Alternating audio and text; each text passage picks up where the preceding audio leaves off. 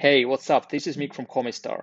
In this podcast, we're going to discuss topics related to Estonian e residency, taxes, regulations, starting and growing your company, marketing, and other relevant stuff for entrepreneurs. We're going to keep it short and casual. You can learn more about us at eresident.me. And by the way, none of the information shared on this podcast is or should be taken as a legal advice. If you have any questions, get in touch with us at thestone@comistar.com. Enjoy.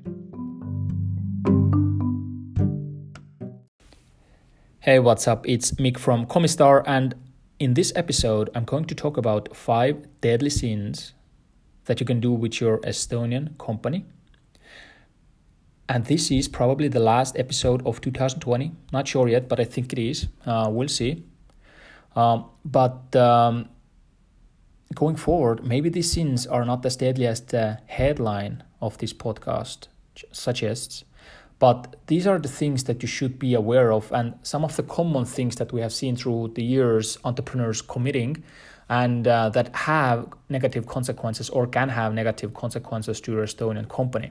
So let's take a look what these sins are. The first one company's wallet isn't your personal wallet. This is probably one of the most common mistakes that happen. And um, when I say mistake, it's always, you know, it's often actually not mistake. It's something that is done on purpose, purpose right? Uh, where you want to buy something to your spouse, for example, to, to, to buy something nice for yourself or whatever it is. Of course, it's great to buy it with company money because that money isn't taxed, right? So you save quite a lot of money if you buy that I, that personal item or thing or whatever it is uh, for your company instead of paying taxes first and then buying it with, with your own money, right? For Estonian entrepreneurs, you know, it, it has been somewhat a national sport to test and see how many personal expenses you can cover with your company. It's less nowadays, but it it's it has always been a thing, right? And it will always be a thing because why wouldn't you want to put uh, as many expenses to your company as possible? Because it gives you advantages, right? It gives you savings.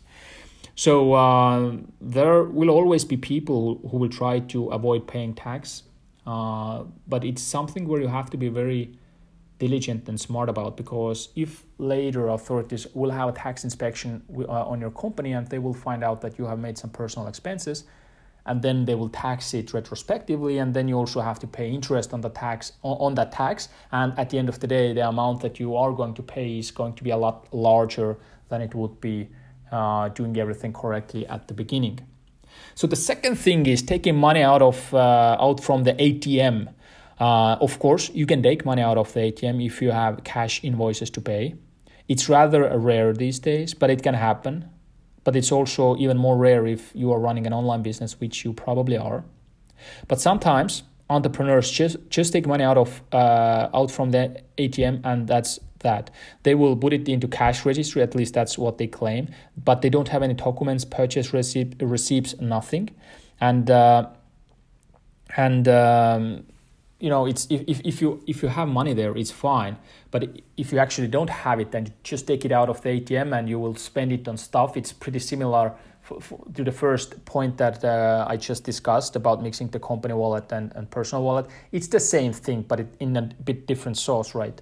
So, um, but if you take that money out and you buy stuff and you actually don't have that money in the cash registry where you claim it to be, and, and again, if you have a tax check and you have to prove that you have that cash and you don't have it, then this will have negative consequences. And again, you will be taxed uh, for that.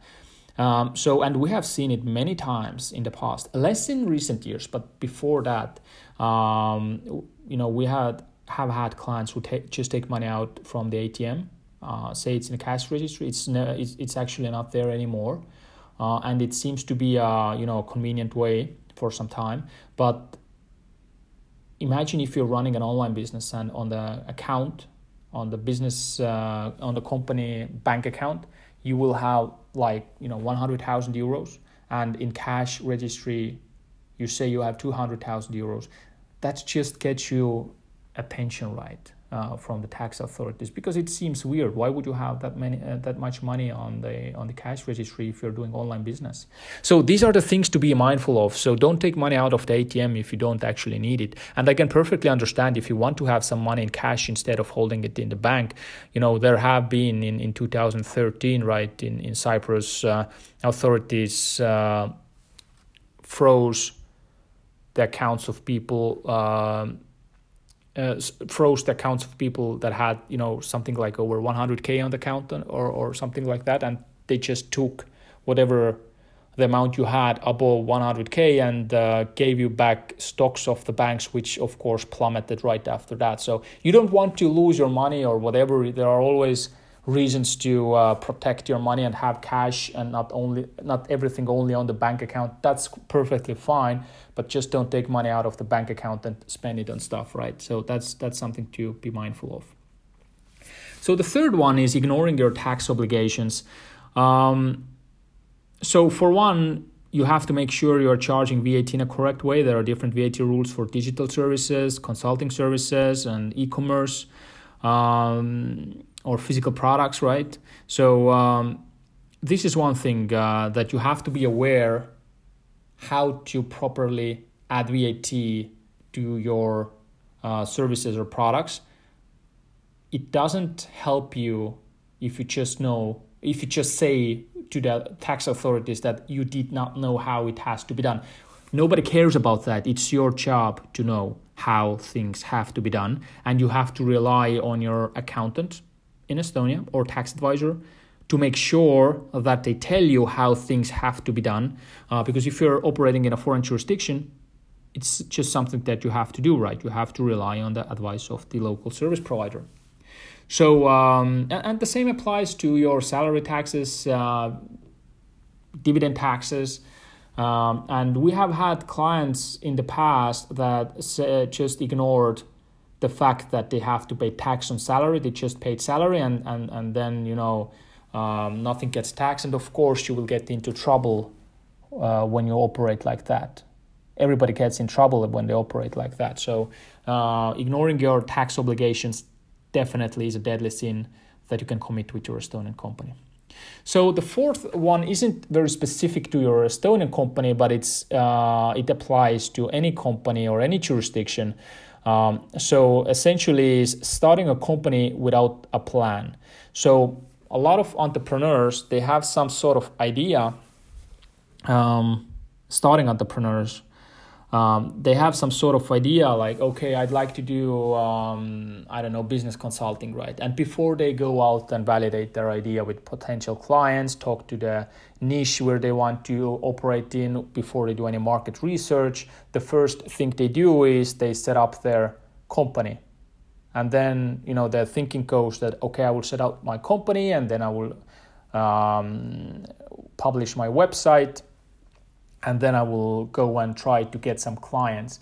That's not how it works these days. The better way to do it is to go out and talk to the clients, validate the idea, do some market research, set up set out uh, set up your landing page, and um, and once you can see that okay, I have traction, everything works, then commit to the legal proceedings of actually setting up the company uh, because once you set up the company and you won't uh, use it or it won't make any sense because the business doesn't take off you also have to dissolve the company. And dissolving a company isn't you know a straightforward process. It takes like eight months. It's not complicated and it's not expensive but it takes time. There are six months buffer in the law that uh, the, that that there has to be before the company is dissolved.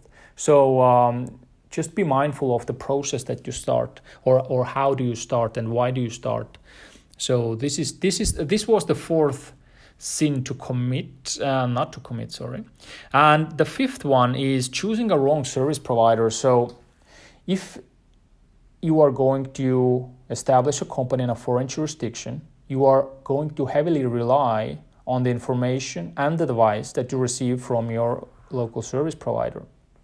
So that means that you have to have someone that can give you correct information, otherwise, you will do mistakes that will be very costly to fix later, or there will be you know tax consequences or whatever and you will just have a lot of trouble and, and a lot more complicated um, journey of building your Estonian company if you're working with a bad service provider and, and an accountant. So, um, and, and there are other things uh, that are important as well besides the advice. For example, does this service provider have a software that you can use where you can upload your documents, where you can um, send out invoices? Uh, perhaps you have some task manager there. You know, a kind of CRM type of tool, uh, but it's uh, customized for the needs of Estonian company. That's what we have, by the way. But uh, that's something to be mindful as well because it will make managing the Estonian company a lot simpler. And also be aware of the service provider that have a very very low entry price because they are going to charge more money later. Um, and if they don't do that, then it's likely that uh, you know they are just attracting clients with very cheap prices, meaning they have too many clients to take care of meaning that you won't get proper attention and that means you won't get proper advice as well. So um, to conclude uh, these were the five deadly sins that you can do with your estonian company. There's an article about that in our blog as well. It's at eresident.me you can check it out and actually advise you to check it out because there are links to different uh, to other different articles as well for example article about uh, comp- that, that what you can put as expense to your Estonian company. So there's a very clear and good overview of that. Um, and there are other you know articles as well like uh, liquidating your company how that goes and validating your idea and and the permanent establishment rules when it comes to taxation right? So there are uh, good stuff in the blog if you are able to go and check them out. So i would recommend you to do that. All right so thank you for listening and hopefully we will meet again in 2021.